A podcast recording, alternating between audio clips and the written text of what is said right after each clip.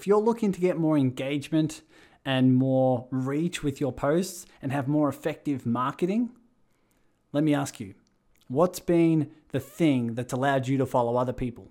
For all the people that you love following, love engaging with, what's the underlying factor? What's the underlying current? I'm sure you can see. At some level, they had effective conscious communication that resonated with you. They had a uh, they said something in a video or wrote something in an article or blog that resonated with you. So the question is, are you doing the same for your marketing? Are you effectively and consciously going into your communication and saying, what is it that I need to do that lands with my audience? Or are you doing what most struggling business owners are doing, just doing the spray and pray kind of marketing, just hoping something lands? Well, that's why we have Wendy Cordner here. Wendy's going to walk you through all the tips, tricks, advice on how you can effectively work on your marketing in a way that's conscious and she as a way that she describes as conscious communication. So what you're going to learn here is one, why it's so goddamn important to work on your effective communication. Two, how to present your communication consciously in a way where people actually hear what you're saying. Three, you're going to learn the seven pillars of conscious communication. And four, how to overcome all of the fears with getting out there and sharing your message. Let's dive in. Hello, and welcome to the Awaken Your Business podcast. My name's Tyson Sharp, and if it's also your mission to heighten consciousness, yes, you are a light worker. And it's in this podcast where you execute that heart's mission by integrating your spiritual and business growth.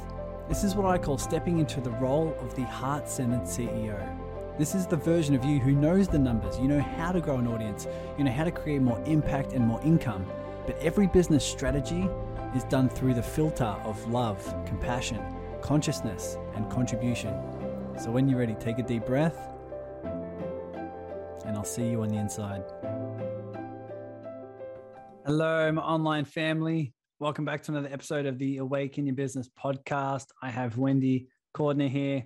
We're going to discuss everything in terms of conscious communication. And of course, if you're in business, this is one of your main focus. This is the this is really the key. I, I always share my clients before we talk about vibration, when we're talking about the business side of things, I think 80 to 90% of your success is coming from your communication and coming from your offer. And if you mm. aren't consistently working on your communication, working on your messaging, working on your niche and saying, okay, is this aligning with the people? Then you're basically just putting some spaghetti on the wall and just seeing seeing what sticks. And it's not a very effective manner in which you're able to create a business that's aligned and in a way that is uh, profitable. And so, Wendy, I'm going to read out your bio in a second, but it's a pleasure to mm-hmm. have you here and it's a pleasure to have you in the serving circle and everything you do for us. We definitely appreciate it but I'll quickly read your bio. So those who don't know you, first of all, what the hell? Second of all, uh, you can understand a little bit more about her. So, Wendy Cordner. So, with a background in speech pathology, Wendy uh, created her startup company, gaining international exposure and recognition, assisting those in leadership positions to create presentations to grow and scale their impact and influence. So, her clients from all across the world have been able to increase their confidence and influence in their conversation, and as a result, be headhunted for key roles, negotiated significantly higher bonuses for their staff, and secured financial banking when the company was on the line, delivered at TEDx. So Wendy uses accelerated learning techniques to re-engineer her your message in a way your target audience can hear and wants to hear. So she works in a done with you and done for you approach to craft that ideal message to market. So, drawing from her years of uh, years as a speech pathologist to deliver it in a confidently uh, and confidently for maximum impact and influence. So, if you're all about impact and influence, this is for you. So, Wendy, how are you doing? I'm very well, thank you, Tyson. Thank you very much for having me. My pleasure. So, I'll give you the space right now to share how did you get into all of this? Obviously, it's a key aspect of business. It's something that mm-hmm. business owners know they need to work on. How did you get into all of this work in mastering this within yourself? Okay. Well, come with me on a journey back to a little two year old. Back in the 60s, giving my age away there, parents were not allowed to stay in hospital with their children. And I had to have surgery. So I remember the double doors closing when I was only two, with my mother on one side and me on the other. I remember screaming for my mum, and she didn't come for me. At that point, I gave that meaning that my voice didn't matter, that I didn't matter. That meaning that I attached to that, that story that went with that feeling, has colored life from there on in. As a teenager, I was considering what I wanted to be when I grew up, what I wanted to do when I left school. And I always wanted to do something vaguely medical and didn't quite have the, the know how to do the maths, physics, and chemistry required for medicine. Okay, what was I going to do instead? I know I'll be a speechy because that way I'm working with people with communication, which is something I've always, always done. I mean, I even uh, devised my own language when I was a child. So we had that, that, that was what came out of it. I was going to be a speech pathologist. And then it's only in hindsight that I've reviewed with the, the meaning that I put to that original me, that, that original um, incident, that my voice didn't matter. And I was jolly well going to make sure that everybody else's voice did matter. So not only was I working as a speech pathologist, but I was also working with people who had disabilities, who really were minority, who really were not able to be heard unless somebody supported them to do that. So that's the background that I've had for nearly 30 years as a, as a, a practicing speechy. I then came over to Australia and decided, you know what, this is, there's more to this than what I'm actually doing. I was gently kicked out of the nest into coaching and then thought, well, what is it that I'm really good at? What am I really passionate about? And that was where it, the, the conscious communication idea came from, because that's where we're going with business.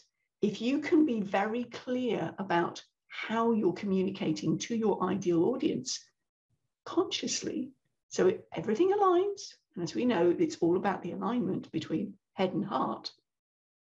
And if I can just carry on for two seconds longer, Tyson, where does the energy go between head and heart? Through your voice. So that's why, that's where I came to this position from. Hmm.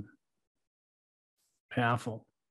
What does it feel like to you when you're speaking from head and heart? When you know you're, when you know you're integrating those energies and it's coming through your voice what does that what does that feel like how does someone know when that is aligned for them it flows it flows and also the resonance of your voice is easy there's not the, the tightness there's not the clipped tones or the edge on the voice i don't know whether you can hear the difference now because what i've done is actually tighten my tighten the muscles around here so when you are in flow when head and heart match you're all in alignment the voice flows, the resonance is there. And your clients or your audience are going, ha, she gets me. She's speaking my language. And that connection, that rapport, that deep connection is there. Totally. Uh, and for everyone who's listening, maybe to even review a time in the past where they've heard a message, they've heard some communication, written or verbal, that they knew was resonating with them, where they had mm-hmm. that same response in themselves that said, This person gets me. Mm-hmm. And reviewing that in their head and saying, okay, well, that's a time in, when I felt that. How can I portray that within my audience? Right. That would yes. be really cool. So, what are some things in which people can ask themselves to start on this journey? Let's say they're a coach or they're a business owner and they're starting to get their message out there and they've played around a little bit with their languaging and how they how they're mm. meant to do their marketing on social media and these sort of things what are mm-hmm. some what are some key ways that you work with clients and just starting out and getting on this journey of being more conscious with their communication sure well i have a framework which i've called the seven pillars of influential communication and the first question we ask is what's your purpose mm-hmm. why is this so important to you and if you can nail that in your head, why why am I saying this? What why is this this business so important to me? And why is my message therefore really important to the people? You've got to get that first. And, and I, I do an exercise with my clients. I don't know if you've come across the seven levels of, of why. Dean Graziosi does the seven levels of why. Yes. So we dig in deep, deep, deep, deep, deep. Yep. What is your bedrock reason? And actually, I did this on a call the other week and we, we got down to nine. We, we, we kept going, we kept going. So, what is the purpose? Why are you doing this? That has to come first because that's going to be your North Star. That's going to what hold you there when the brown stuff hits the fan, like nerves and everything else. Then you also are required to know who you're talking to. And that's very critical because if you know who your ideal audience is, as we've already said, Tyson, your messaging has to be directed to that person. And when you know who they are and what their issues are, how are they languaging it? How are they describing what they're saying in their heads or maybe typing into Google in the wee small hours? What are those individual words and phrases? Because if you can use those back to the client, back to your audience, you've got such a deep level of rapport because, as you say, they say, uh, You get me. Tell me more. How can I work with you? You're literally speaking their, their thoughts back to them. Mm. So those are the two very important ones to start with. Okay, so they're the two. They're the the starting two pillars. Mm. Is your purpose? We have purpose, and, and then people. Mm-hmm. Uh, you can imagine this, these all seven have a, have the alliteration. They're all beginning okay, with P. Great. So we have purpose. We have people. Yeah. Then we have pain slash gain. What is their mm-hmm. problem? Where are they wanting to go? Mm-hmm. Then we come in number four with the power. How are we using our voice? This is where we, we start doing more on the, the, the, the de- delivery, the, the artistry, if you will. Up okay. until then, we've been doing the, the science background. Yeah. Then we can start to you. How do you use your voice? Because there, as a rough guide, you're looking at about 40% of what you're saying is delivered vocally. Then we go on to physiology. Roughly 50% is dealt with visually. So that's um, how you use your facial expression, your hands. And if you're on Zoom, you can gesture down here all you like, but nobody can see it. Yeah. Where where do you do it? Where, where is that thing? And there's also the thing about personal space. You can have invading personal space on Zoom just as you can in real life. So things about physiology. Mm-hmm. Then we have presence. Number six is about presence. And that's something that's probably easier to define by its absence than its presence. Every pun intended. You know when somebody's not with you. But boy, do you know when somebody is hmm. fully present to you. And that's really important as a speaker. It's great on a one to one. It's harder to do when you have a group there, but there is a way of doing it. And then the seventh pillar is the performance, bringing it all together. And that's where we look at the more some of the more technical stuff. So if you're doing Zoom stuff, what about your lighting? Do you have a green screen? Where are you standing in terms of the, the distance between you and the frame? Where are your hands going? What's your microphone like? If you're on stage, things like mic packs. Ladies are notoriously bad at thinking about where am I going to put the mic pack? I've been on stage in the past with the mic pack attached to a very strong piece of elastic on my knickers. Not fun. I'm just generally putting that out there. Gentlemen tend to have pockets. We ladies tend to forget that. So little stupid things like that that mm-hmm. may not be considered and how to get on stage in terms of your staging, your presence, how you use the stage, all of that sort of craft work is the seventh pillar of perform of yeah performance, bringing it all together.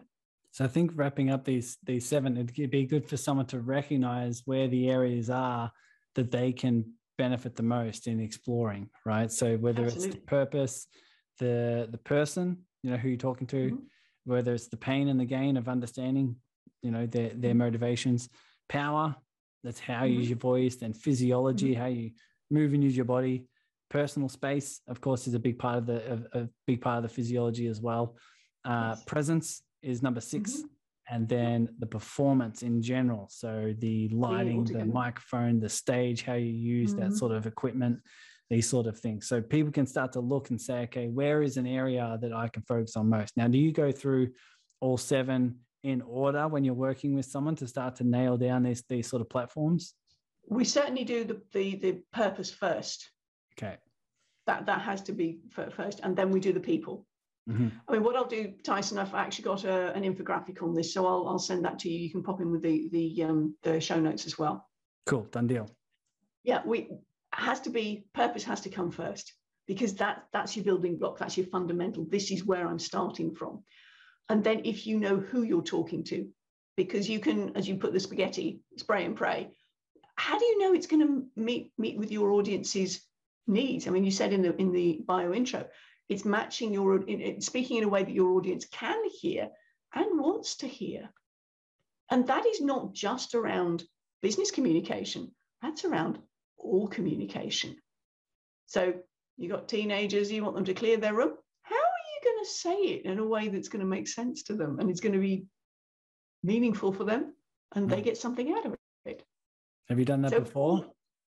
not with teenagers because I don't have any, but yes, I have worked with with parents who they they who are speakers and they've gone. Actually, I can do this with. Mm-hmm. I mean, I did that in part of my clinical work because I was working with parents who were, were teenagers, particularly autistic children, and we we got great breakthroughs because suddenly it made sense to the teenager. Well, why would I do it unless they've got something out of it? Great. Well, what's the example there? What's the example for a kid who is for a kid who needs to clean their room, what can the what, what can the parent do to to shift their communication in a way that benefits benefits the kid? What's going to be motivating to the child, adult, young person? What's going to be motivating to them? And then you use that as the, if you like, the carrot. Mm-hmm. I mean, I've, I've had people say to me, but that's bribery. And I've said, tell me, do you go to work out of a sense of duty or do you happily pick up the paycheck at the end of the month? Well, it wouldn't work if I wasn't getting paid. Hmm. Could that be looked at as bribery? And when they look at it from that frame, they go, oh, okay. So it's finding something that's going to motivate, that's going to inspire the, the other person. Mm-hmm. And that's about knowing your audience, what, what makes them tick what are their drivers and again this is where we go we go pretty deep into our ideal client so your, your avatar your ideal client call them what you will you know who they are you get inside their skin inside their head how do they think what's going to motivate them and then you tap into that and then job done well of course i'm going to do that i can mm. see there's a purpose to it totally it's not always your purpose wow so we're, fo- we're focused on most with our purpose why am I saying this? Why am I sharing this? Why is why do the audience need to hear it? Why is this mm-hmm. so important? So going down those layers of ask yourself, why is this? Why? Why? Why? Why? And getting deeper and deeper and deeper. And mm-hmm. then once you're starting to study your audience, I'm keen to ask you, what are some ways in which people can learn about their audience? Because I know there's so many different ways people can understand their mm-hmm. avatar and their niche. What are some ways in which you suggest that anyone who's listening wants to learn more about their niche and audience what are some exercises some steps some some things that they can do to to get those answers sure have a vague idea to start with at least i tend to to suggest that people go for a common theme some people will go for gender some people will go for um, a, um, when i was talking to trish bishop a couple of weeks ago and she was talking about energetic footprint so mm-hmm. energetic signature rather. So that could be your common thing. But whatever it is, you're going to have to narrow it down a bit because spraying and praying doesn't work. The idea is that you're talking to, from my perspective, you're talking to one person about one problem and how you can solve it. If you're that clear, you can get into their head. As I said, you, you know, my, my avatar document is a lady who is in her 50s. So I've got a 10 year border around it. She's a lady who's feeling as though time's running out. And I've, I've listed lots and lots of criteria for her. Now, I've actually been in a, in a room where the, this avatar idea was talked about because people were going, well, if I go to one person, I'm actually excluding so many others. Well, with that frame in mind, ahead of this session, we were all sent somebody's avatar document. It was six pages long. It went into the, the, the, the psychographics as well as the demographics. And we were all asked to highlight things that made sense to us, things that resonated to us. Now, that room had all walks of life. we had ages, I think we had from 18 up to 80. We had male and female, we had gender orientations, we had um, spirituality orientations, we had people from employed, employee um, entrepreneurs, a, a very big cross section. And every single one of us had highlighted something, more than one thing actually, in this allegedly one person document. So if I hadn't seen that with my own eyes, I probably wouldn't have believed it. But by niching down, by really being clear on who you're talking to, that clarity gives you a sense of authority and credibility. And then if you if you like your ideal person is in the middle of the bullseye, you're actually picking up people around the ever, around the periphery, around the edges, because you're so clear. They will come in on some of it. They may not be your absolute ideal bullseye, but they will pick up on so many things that they like about you, they, they trust about you because you're so credible, because you're making sense to them. And that's where I go with the avatar. The other thing to do is then not just think about uh, when we're talking about the psychographics, what are their needs? What are their drivers? What is, and, and what's the emotional language that they're using to describe that? and I've got various um, um, templates and things that I get my, my clients to work through so that they can take that observer role, take that step back and go, okay, let's look at this from their perspective. How are they feeling about it? Because the feeling words are where we really pick them up. Mm-hmm. Love it. And so, do you do market research on search engines uh, or books or you know blogs and articles where where is it that you find these answers once you know your niche and you get a little bit more specific about it mm-hmm. what is it that you recommend to, to find these answers and to start to you know start to do that market research piece Sure. Well, one of the things I've, I've seen and, and, and, experienced myself is when you know who you are, who your ideal audience is, where do they hang out on socials? Hmm. Are they in Facebook groups? Are they in LinkedIn groups? Are they on Insta? Where, where do they hang out? If they're on Facebook groups, I can particularly talk to that one. The um, look, look at the groups they're in. See what what is getting noticed. What is the language that, that is being used? And it's not just in the posts, it's in the comments. Because it's when somebody, if, if somebody's put up a post that's got lots and lots and lots and lots of engagement, it's hit a nerve what are people writing underneath? Look at the language, do some data mining on this, and keep a record. I've, I've got a spreadsheet actually of, of words that are almost buzzwords, if you like, because those are the words that you then use in your copy, in your in your working in your, in your your verbal stuff as well because those are the words that people are using and so it's back to back to exploring people's people's thoughts out loud i've also done um, surveys, questionnaires, if you will, which have a combination of ticky boxes, because nobody likes to see one which is open-ended, open-ended, open-ended questions, because it's, oh, it's going to be too much. To do a combination, the ticky boxes of things that you perceive are already important, and specific open questions. Because again, those open questions that require you to do writing will actually give you the language from their perspective, not yours. Very important. Very mm-hmm. important. Mm-hmm. So you're doing you're doing your market research for Facebook groups, especially when you're not necessarily looking at the post, but the comments. Right? Combination. if, if you've got a post that is is really popular, mm-hmm. that the actual post will have made sense. Yeah. So that will be something that spark people's interest. And then yes, look at the comments. So it's a combination. What what was said, because that's been enough of a hook so there will be something, and if you're talking copywriting, that'll be that'll be enough of a mm-hmm, that's important.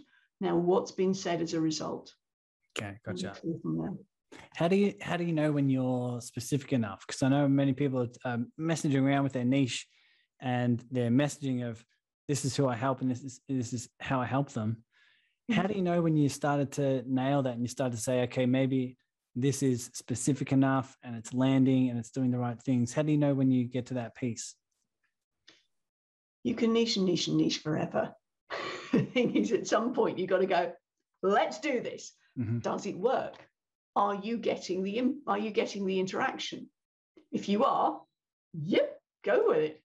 And the thing is that, that you may not have reached it now, but by working with the clients that you're there.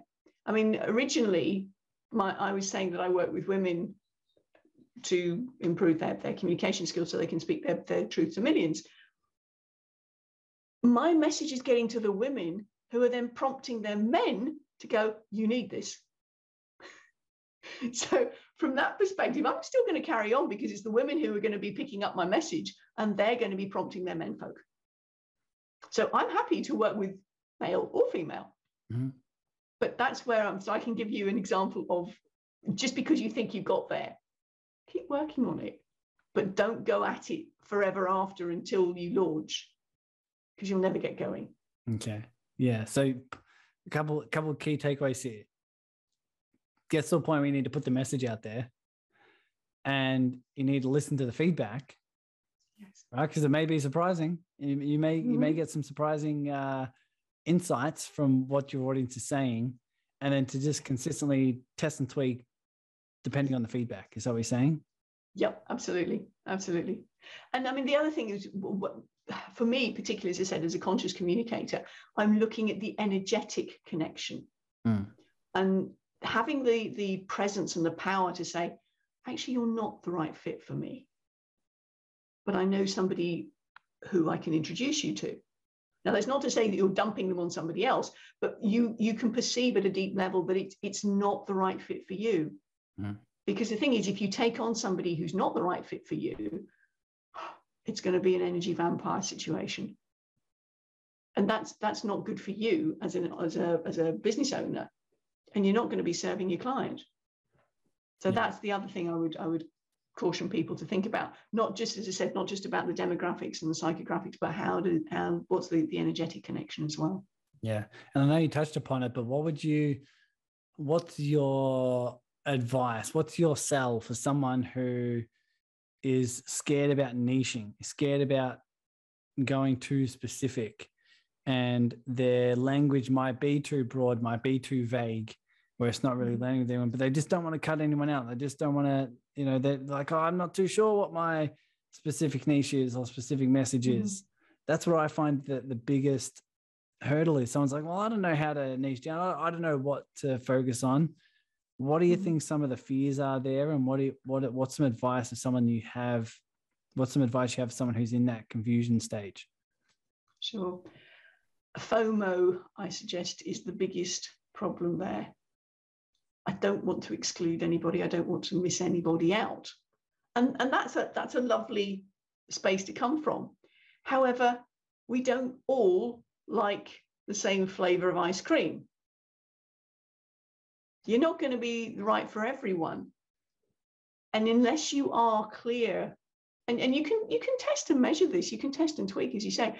And it may be that you you've narrowed it down to two or three, and in that case, you're going to have to have two or three specific messages. That's an awful lot of work. So, what I would suggest then is try one. You haven't excluded the others. You're going to come back to them. You're still keeping, as you say, a loving, safe space for them.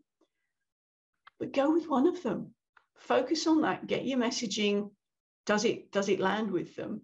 And try that one first And if that one doesn't work, okay, let's look at the next person. If you try and do all things to all people, you're not going to get anywhere. It is the spaghetti on the wall. Totally. So this this is also what um, was said to me is that a lot of people who are struggling with their message, they struggle niching down because they don't want to they don't want to disregard anyone and they don't want to have few clients. They don't want to have people come to them and then they say, oh, that doesn't resonate with me. So they're scared of losing clients. Yeah. But they're scared of losing the clients they don't have. They don't have yes. any clients right now. Right. Yeah. They don't have they don't have they don't have much to lose because they don't have many clients flowing through. They don't have a consistent flow of leads. And mm-hmm.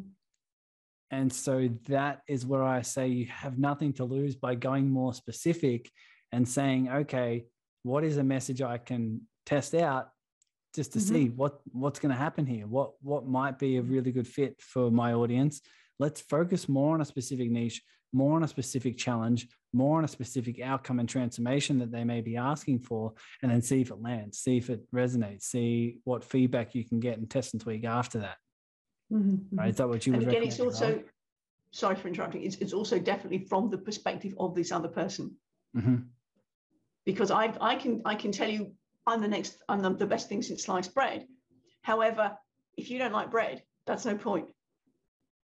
So it's again, it's putting yourself in the position of the other person. Whoever you decide to try out. It's like an act, like a be like a method actor. Put on the other person's character. Live in their shoes. What is it that's irking them? What is it that's causing them that pain? And how are they describing it? And as you say, if, if you if you don't know, you've got nothing to lose. You're not going to lose anybody if you're in that broad situation. So method acting, darling. Yeah. And I think I think it's important what you said before as well. It doesn't mean you can't help those who are outside the niche.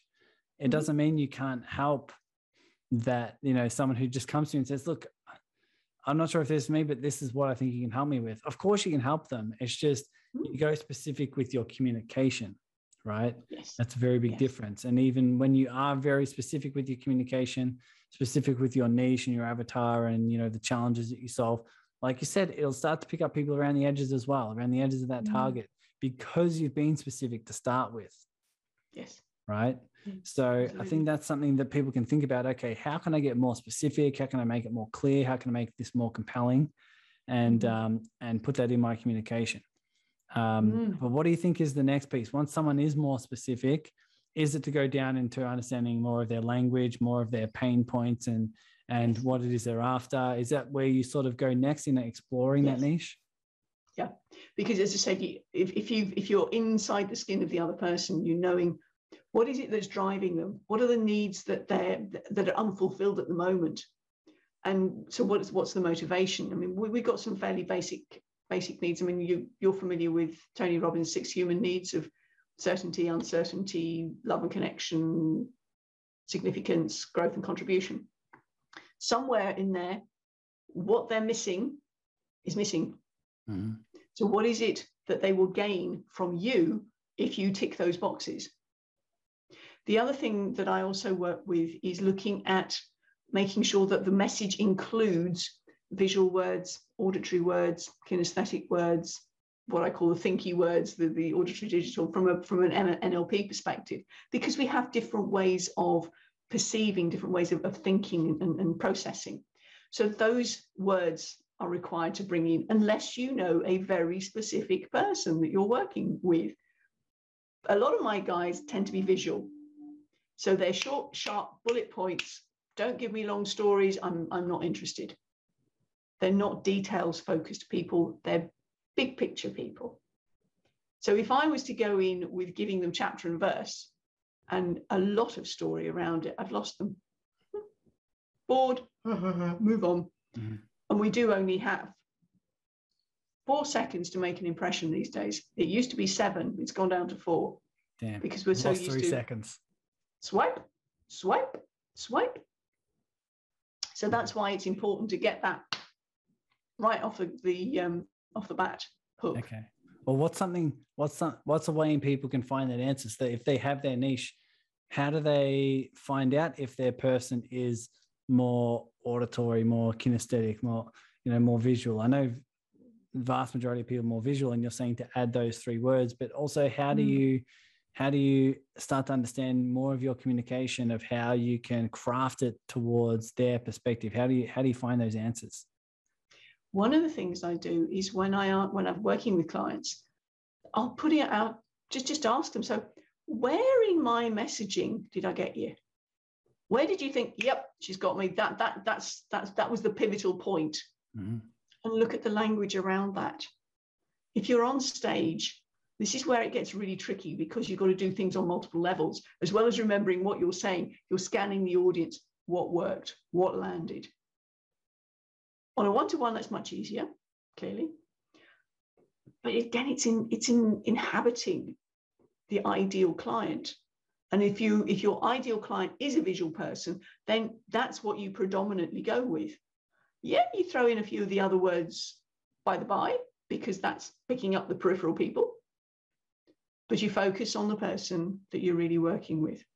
And that, you know, I, I said in the bio about um, negotiating significant bonuses. One of my clients, because she knew that her audience were all visual and she herself is an auditory person, she can yawn, for goodness sake. However, she knew that on that occasion she had to cut it right down. Actually, she did a PowerPoint, she gave bullet points, and they all went, Yeah, that makes sense. I'll vote for you. And her client, her staff got the, the bonuses and not the other guys because she knew her audience. Make sense? Totally. Totally. And where where would you say is there a difference in using this language if someone is to do a video or a Facebook live compared to written if they're doing written posts, if they're doing blogs, um, or even compare that to doing a podcast where they might not even be seeing you and they're mm-hmm. just hearing your auditory. Does does some of this sort of start to change and shift as you use the different mediums while someone's doing their marketing? Yes and no. I mean the whilst the, I mean, the auditory is not just about the sound, it's also about words like resonate, um, ping, and you know all those those sound those words that have some form of auditory element to them, as opposed to say something that's clear and, and or in terms of do you feel me would be more of a kinesthetic phrase. Mm-hmm. Um, does it make sense? Is more of the, the the thinky bit, the cerebral bit. So if you just drop in a few of these words as you're going, I mean, I, I tend to, if I'm in a in a visual pre, in a face-to-face presentation, I will say at the end. So, does that make sense to you? Uh, uh is that clear? Does it resonate with you? Did, did you get that? So, I will trot out all four of them just to make sure that I've landed mm-hmm. and, and get the feedback from them. And again, it's acutely watching your audience. What is it, particularly on a one to one? What is it that they've gone? Yeah, Where's the nod come? Where, where are the eyes lit up? It's that, that very clear understanding of reading nonverbals as well. Mm. So if they're on stage, if they're speaking one to one with someone where they can see them, if they're speaking mm-hmm. in a Zoom room or a breakout room mm-hmm. of some sort, mm-hmm. having the conscious awareness to look at the audience and say, okay, where is it that they might lean in or they might have that area of focus? Where is it that they might, you know, pick a a little energy of curiosity or something like that, mm. where you mm. can see if something's landing or if something's not landing. If something, if they're just like, as soon as you say something, they start to drift off and then, and you you lose them. And keeping that as a, a the internal feedback, right? Yes, so the internal feedback of like, okay, let's take some notes and say, okay, that worked, that didn't mm. work, that might be something I could shift. Is that something that you'd recommend for for your clients Definitely. to consistently track? Definitely. Yes, you reflect on it. Now, as I said, it's actually quite tricky to do in the moment because in the moment you're wanting to keep going and remembering what you're going to say. Mm-hmm. And very often, if you can have somebody watching the audience on your behalf and taking notes, if, if it's a big group, it's difficult when you're in a Zoom room because we, we, we're hardwired for novelty. So if you've got a big gallery, like we have the, the serving circle, we've got a lot of people there. Somebody scratches their head and your eyes go over there. Somebody picks up something and your eyes go over there. So you're constantly dotting around. And at that point, being present is actually very difficult because we are hardwired for the, this, this novelty, this change around. So, as I said, if you can, I mean, with the Zoom calls, go back and re- watch the recording. Then you've got the opportunity because the other thing is when you're on a Zoom call, if you are giving eye contact, which is what I'm doing at the moment, I'm looking directly at the camera. I'm not looking at you because if I look at you, I'm looking down. Mm-hmm. Okay. So if you're presenting on a Zoom call and you're giving eye contact, you're looking directly at the camera, you're not necessarily picking up what's going on at the time. So that, that's something to hold in tension. How are you going to do it? If you've got two or three, it's quite easy because you just put the central central thing down so that the person that you're talking to is immediately under the camera. So it doesn't look as though it's too big a difference. But if I was looking over there, um, then it, it's a bit clearer that where, where is she? She's not talking to me. Yeah, yeah. Okay. Again, that's, that, that's something that's something I can improve on because my my computer is big. So my computer is big and the, I have a external camera on the top. So Mm-hmm. when I'm in the Zoom room uh, and there's, you know, 20, 30 people in there, it, the, the windows can be quite small. And Mm. so I'm always trying to shift the person who's speaking and shift their little Zoom uh, box to the top. Mhm. Um, but even when I'm talking, I generally look around the room instead of at the camera. So Hmm. that's something I but can. that's fine. If that if that works for you, then then great. The issue is, I mean, in the in the collab calls, we're we're there for collaboration. Mhm. It's not as though we're selling anything. If you're in in a situation where you're providing training or there's a call to action, particularly at the end, then looking directly at the camera is really important Mm. because you're showing your presence. You're showing your again back to the credibility, showing that yeah, I've got this, and you you would be as well to, to come on board with this because I can give you so much of what you want. Gotcha. It's one of those those fine lines between knowing again, knowing the situation and what's going to work best for you. You can't necessarily do it in a, in a Zoom call live, but as I said, you can go back afterwards, listen to what you're saying and scan. And you can maybe see when somebody's turned off or when somebody, as you say, has leaned in. And that's the data mining. That's where you, you write down the exact words. Cool. It's a slow process, but once you get hold of it, you can really see, yeah, that word resonates, that word resonates, that got a good reaction. Hmm. Oh, that one didn't. Uh-uh, let's lose that. Gotcha. What What do you think? What do you think are some of the the fears people have with their communication? Because I know there's so many people who struggle with this. If they're getting on a Zoom call and they're presenting, or they're wanting to pitch something, or they're just even wanting to explain who and what they are and what they do, Mhm. there's a lot of internal. There's a lot. There can be a lot of doubt and fears come up there. What do you? What Yeah. are some of the fears that you've noticed from the people that you work with? and how do you help create that shift so that when they do that they're more they're more confident and calm Mhm, mhm. Biggest fear is the fear of rejection. We also then have the fear of the imposter syndrome. Why would people listen to me? What if they don't like me? That, that fear of rejection is probably the biggest one. And that, that sits deep, deep within the psyche. Not everybody's going to like you. And that's okay. Again, I go back to the ice cream thing in terms of the, the imposter syndrome, what we think of as common sense, yeah, what's common sense to me is rocket science to you. And I forget that because my experience, what we often do, sweeping generalization here, is that we generalize. We think that my experience of life, you, you've done exactly the same. And of course, you know what I'm talking about. So why would I share it with you? Because you know you know the same thing.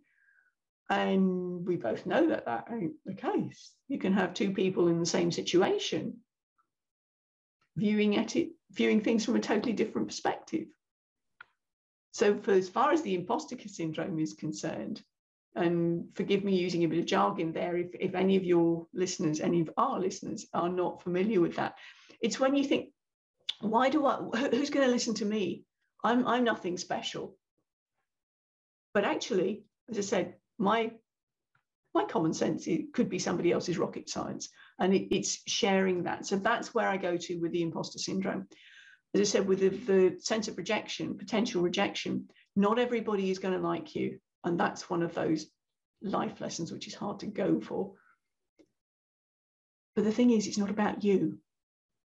It's about your audience. If you can get over your nerves because well they don't know what you're going to say how do they know if you're going to get it right? They don't know what you're going to say. Only you do. Hmm. And if you can develop that thinky feeling, a thinky look, if you lose your way, and if this is actually uh, statistics on this, they, they've done some research on this. If somebody pauses in the middle of a presentation, the longer they pause, the more intelligent that they appear. How cool is that? what if it's for like 20 minutes it's a little bit too much. you, have got you've got that. There's an optimum time, and you've also got the sort of thinky look. Because if if you go plus the um, then it's a bit clear that you've lost your way. But if you, as I said, if you can develop that thinking pose, as long as what comes out of your mouth next is worth waiting for, nobody need know that under the surface you're paddling furiously. And that's certainly something that I cultivate with my clients. Totally. I can feel when someone is presenting to have those skills and reminders to fall back on if they aren't too clear or they lose their way, it can mm-hmm. often help them just be more calm with realizing, oh, it doesn't need to be exactly the way my mind thinks it should be. It doesn't need to be this flawless presentation of just flow, but it can there can actually be pauses and there can actually be different levels and depths and all those different things. I think that's really mm. cool. So there's some things people. And actually, while on. we're on that subject, while we're on that subject, if I can, we're talking about the imposter syndrome. Very often in networking meetings, when somebody is telling you about what they do, they tend to tail off at the end. There could be a bit of, mm. in English, it's the end of the sentence that carries the weight, that often carries the important stuff. And just because I know what I do, and if I'm coming to the serving circle week by week, I'm assuming that everybody in the serving circle knows what I do as well.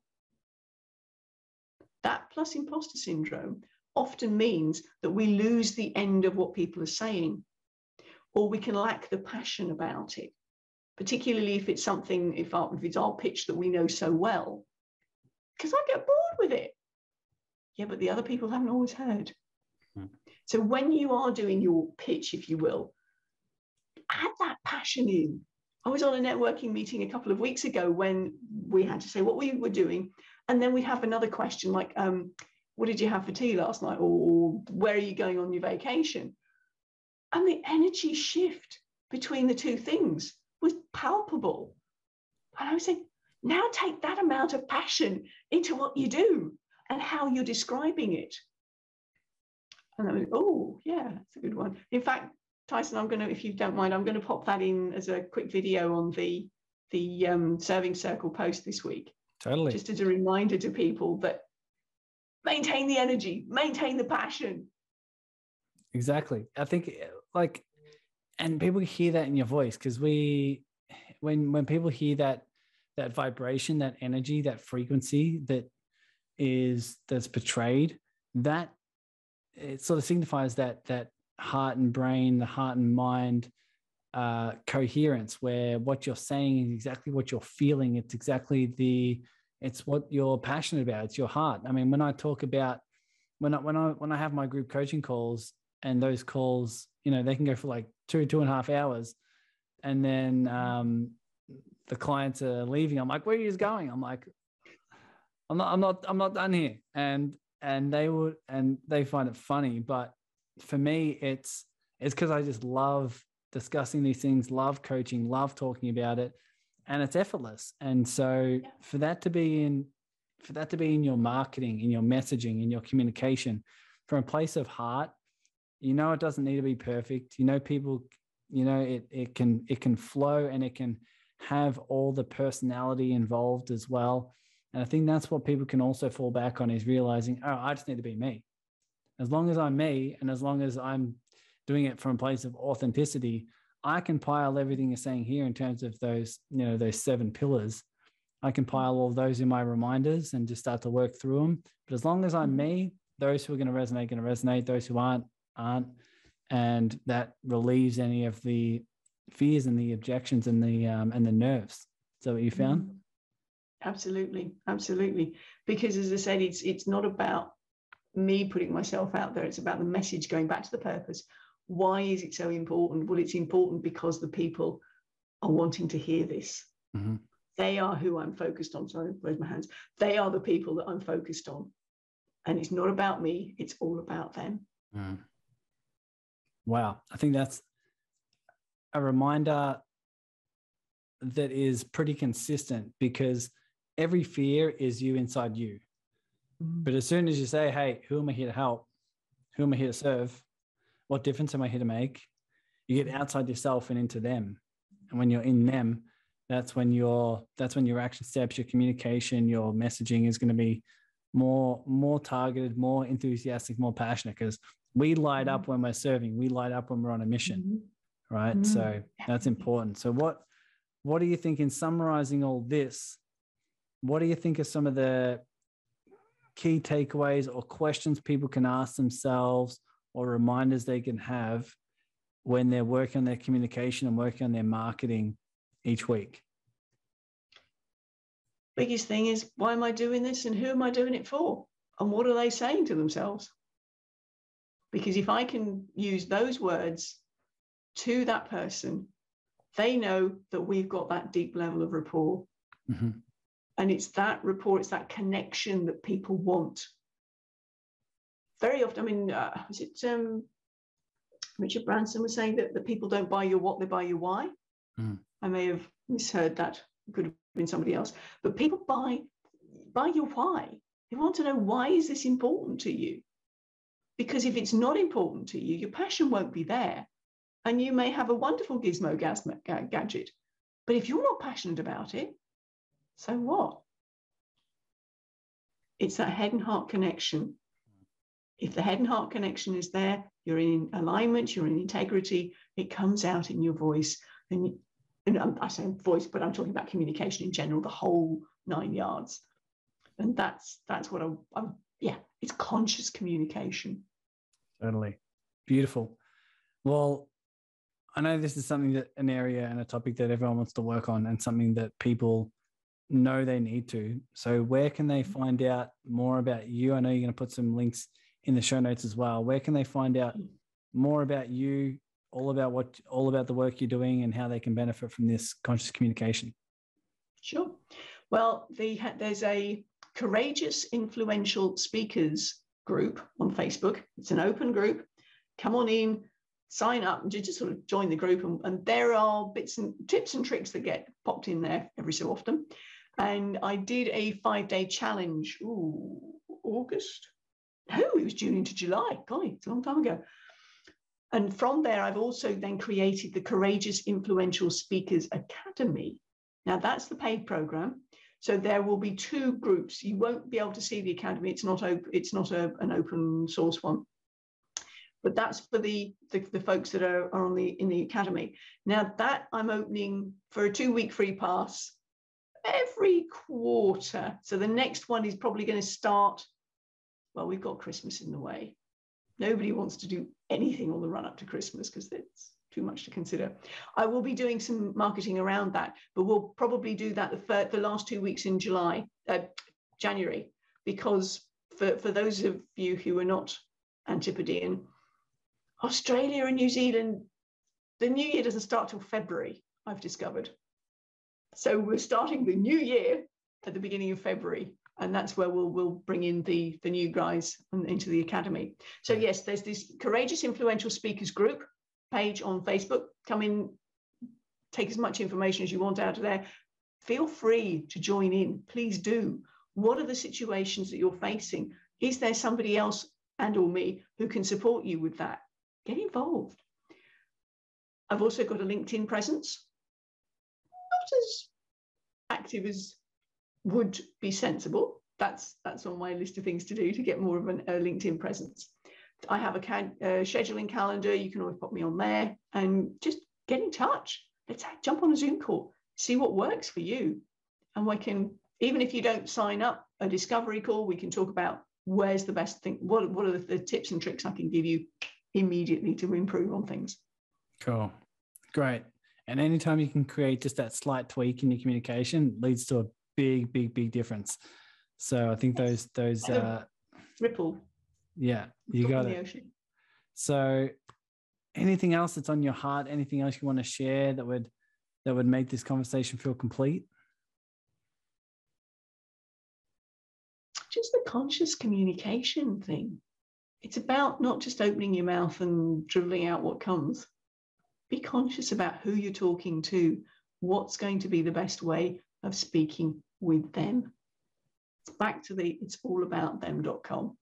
Mm-hmm. Well, for everyone who's listening, I look forward to seeing the shifts in your marketing and in your messaging and in your communication when you start to implement some of these tips. It's been awesome. And, and like you said, that ripple effect will just create uh, a, a, big a big wave because every single time you, mm. you test and tweak, you get the feedback, and it's just this feedback loop. Time and time and time, going to just master your communication until you nail that sort of the methodology and the framework and the and the verbiage where people just get it. They get it. So thank you for being here. Thank you for being uh, part of the serving circle. Um, everyone, I'm going to put the links below so you can reach out to Wendy and, and grab some of the free resources and, jo- and joining her Facebook group. You're going to love her energy and all her tips. So definitely jump on board. But Wendy, thank you so much for being here. Thank you, Tyson. Great time. Thank you. Thanks for listening to the Awaken Your Business podcast. If you're a heart centered business owner, you know that selling, marketing, and business strategy can bring up a lot of fear, doubt, and scarcity. And this is why I created the community on Facebook called the Serving Circle. It's in here where you get to grow your business as a byproduct of asking the question, How may I serve? It's on our weekly Zoom collaborative calls where you get to serve by meeting like minded people and organizing collaborations, service exchanges, and partnerships so together we can heighten consciousness through business success. So just search the Serving Circle in your Facebook groups and you'll see that you're just one heartfelt collaboration away from reaching your biggest business goal. Take care now.